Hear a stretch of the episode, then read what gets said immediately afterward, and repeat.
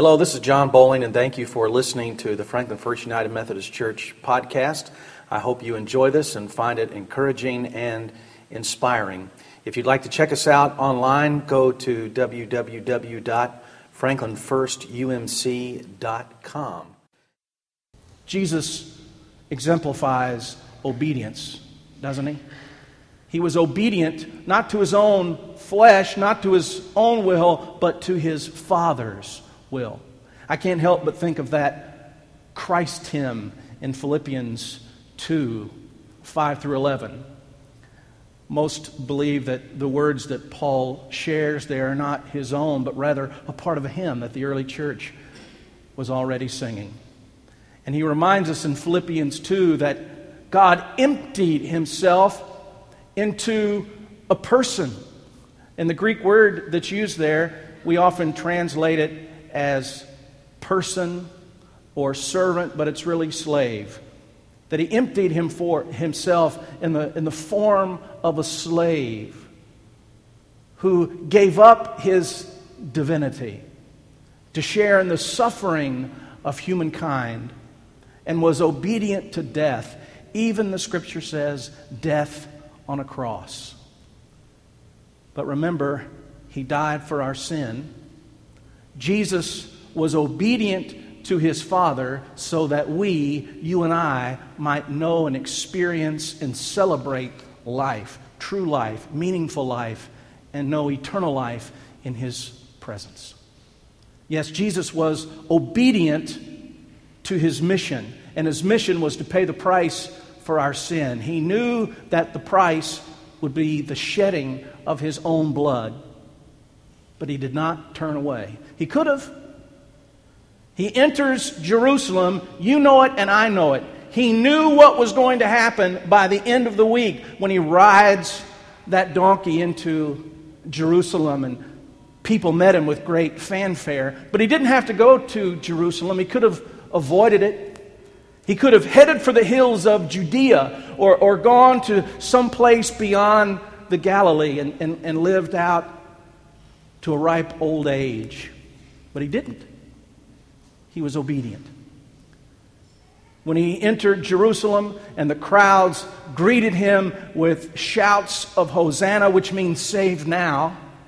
And sometimes we like to think, oh, isn't that wonderful? They want to be delivered from their sins. Save now. Oh no. Waving palm branches was, was like waving the Israeli flag and they were an occupied land, occupied by the Romans. By saying save now, what they were really saying was deliver us now, deliver us from the Romans. He could have jumped up, snapped his fingers, angels from heaven could have come down with swords in their hands and run through every Roman that there was, but that's not that's not what he did. He was obedient. Again, when he went to the garden to pray, he could have said, Lord, there's, there's got to be another way. We can still accomplish something good, but, but I don't really have to die. Father, have you really thought this through? Isn't there a plan B? He didn't do it. He did say, Let this cup pass from me, but not my will, your will be done. He was obedient. On the cross, on the cross, he could have cursed those who nailed him to that tree. He could have cursed God for allowing it to happen. He could have cursed himself for, for believing in all. But he didn't. He trusted and he was obedient. To the very end, Jesus was obedient to his mission. He went to Jerusalem. There were so many opportunities for him to back out or slip away. But his mission was to die for the sins of the world. He was obedient. But what about us? We are certainly to recall and I think to celebrate and give thanks that Jesus was obedient. But it's all for naught if we don't recognize not only was Jesus obedient so that we might be atoned for our sins, he was also obedient in such a way that he would model for us what it is for us to be obedient. You know, in many ways, it's not difficult to attract people to the gospel message because it is a message of encouragement, it is a message of hope, it is a message of love and forgiveness and of new beginnings.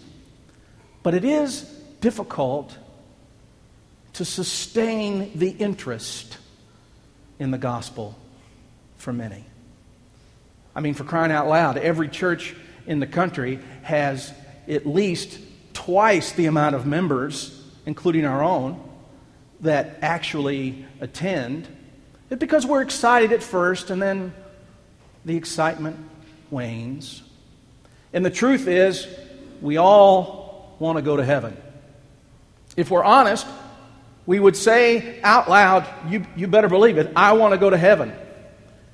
And many people will make a commitment to Jesus because they want to go to heaven. You've heard me say this many times before. We want Jesus to be our Savior, but we're not near as enthusiastic about following Jesus as our Lord, even though they go hand in hand Savior and Lord. Not Savior or Lord, Savior and Lord.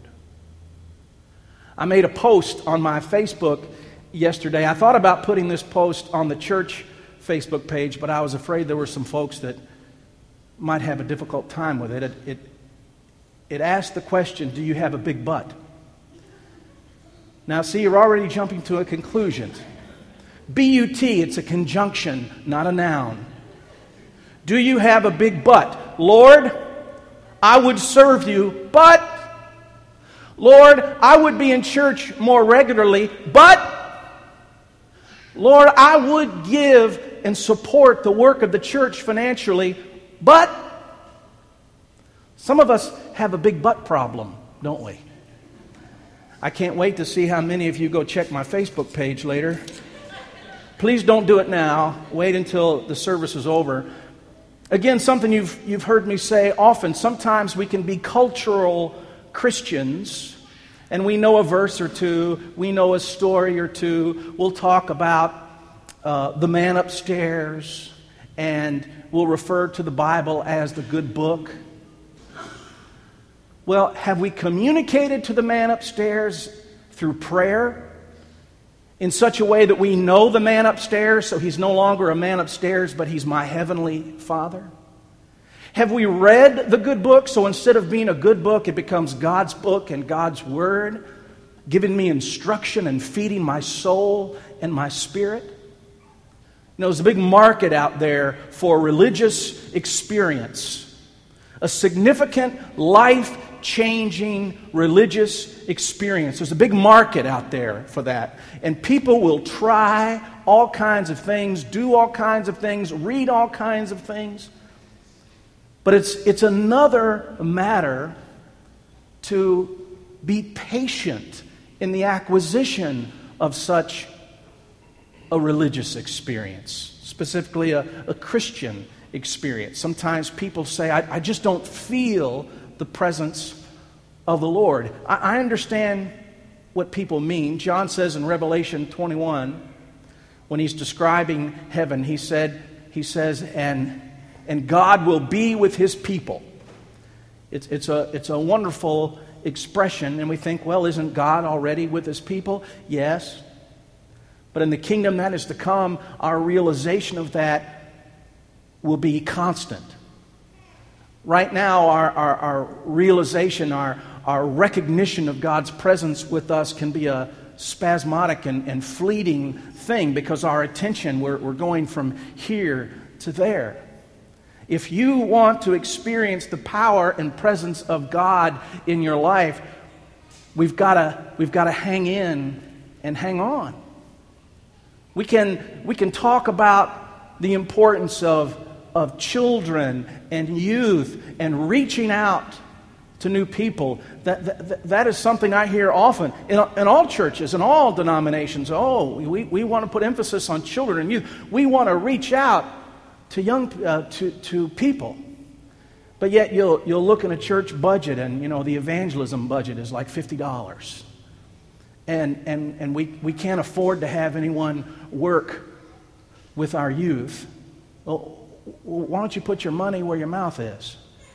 You, you, say that, that, that, that we need to put an emphasis on children and youth and an emphasis on evangelism, but that's what often, often happens.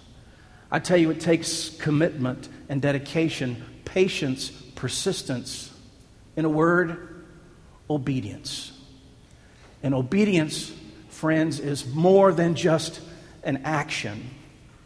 In fact, I would argue that obedience isn't an action at all. It is a disposition, it is a posture, it is an attitude. And please don't think about obedience as something that's negative. I think when we talk about Christian obedience, we, we see that as a negative because we think back to childhood. Why were we obedient to our parents? Because we would get a whipping if we were not. No amens there? I, I'll give a testimony right now.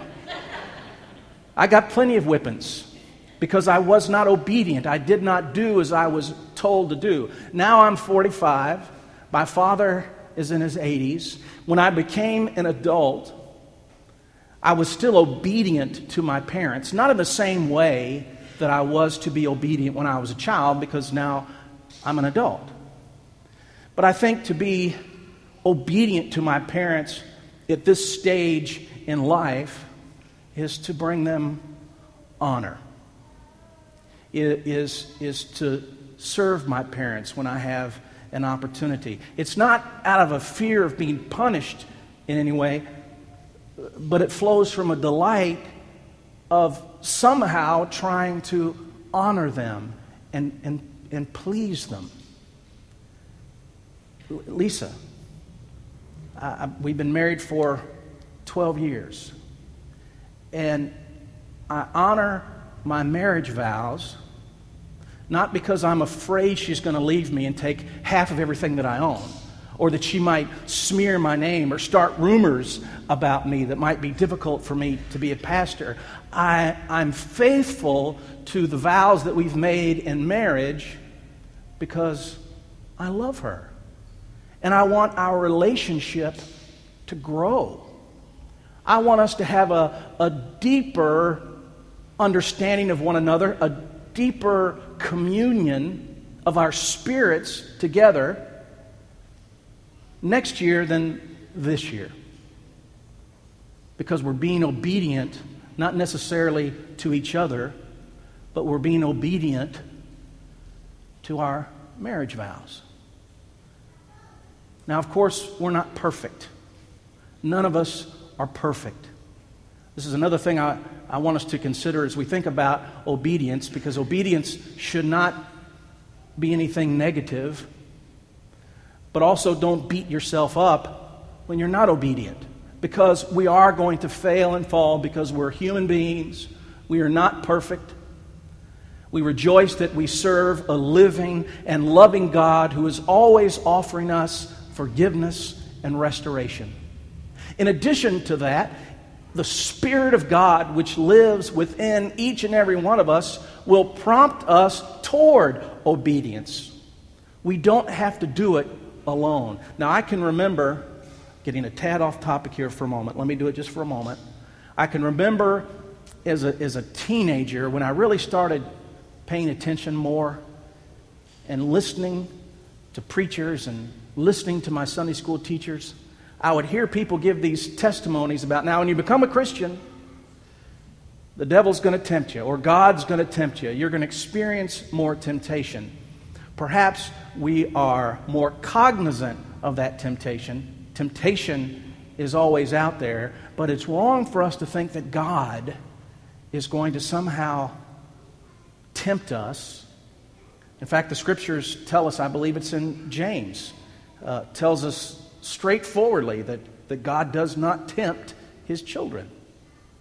But logically, why would God send his son into the world to die for us, to know how much he loves us, so we come to God through Jesus, and then God says, now that I've got you, I'm going to do everything I can to push you away. See, that's, that's foolishness. The old church word that we use is sanctification, that the Spirit is within us, giving us strength, prompting us for righteousness, that we don't do it alone, which is another reason we gather for corporate worship and we gather for Sunday school and we gather for small groups and we share prayer concerns and we encourage one another. We encourage one another because we're a part of the family of God and we want to continue to be obedient. Now, most everyone, if not everyone in this room, knows that, that I'm a recovering alcoholic and went to rehab in 1994. Now, what I'm about to tell you, you know, we're tempted sometimes as preachers. People ask Lisa all the time, Did that really happen?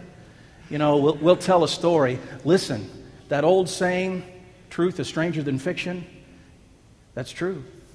And, and things that happen in our lives, sometimes you, you can't make up. They're, they're, they're better than stories you could make up.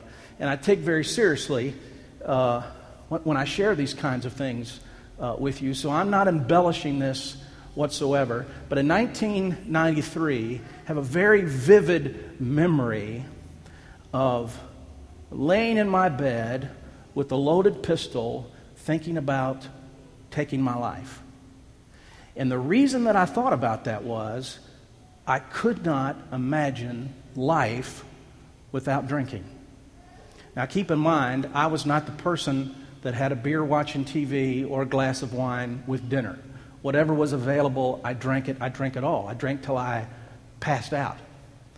Uh, although I do think the world would probably be a much better place with, without any alcohol at all. But that's not the world we live in, and I don't think anybody's going to go to hell for having a, a beer during a game or a glass of wine during dinner. But I can't do that. And I never could do that. And so I was, I remember very well, laying in my bed, just contemplating uh, very logically, you know, kind of philosophically, taking my life because I could not imagine living without drinking. But I couldn't imagine,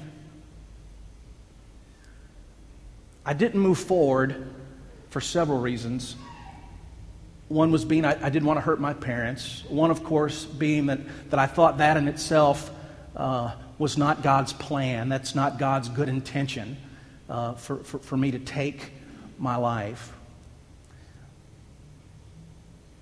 But I knew that there was pain within me, not, not just because I wrestled with my drinking problem and, and being a minister. I, I could have left the ministry and done something else.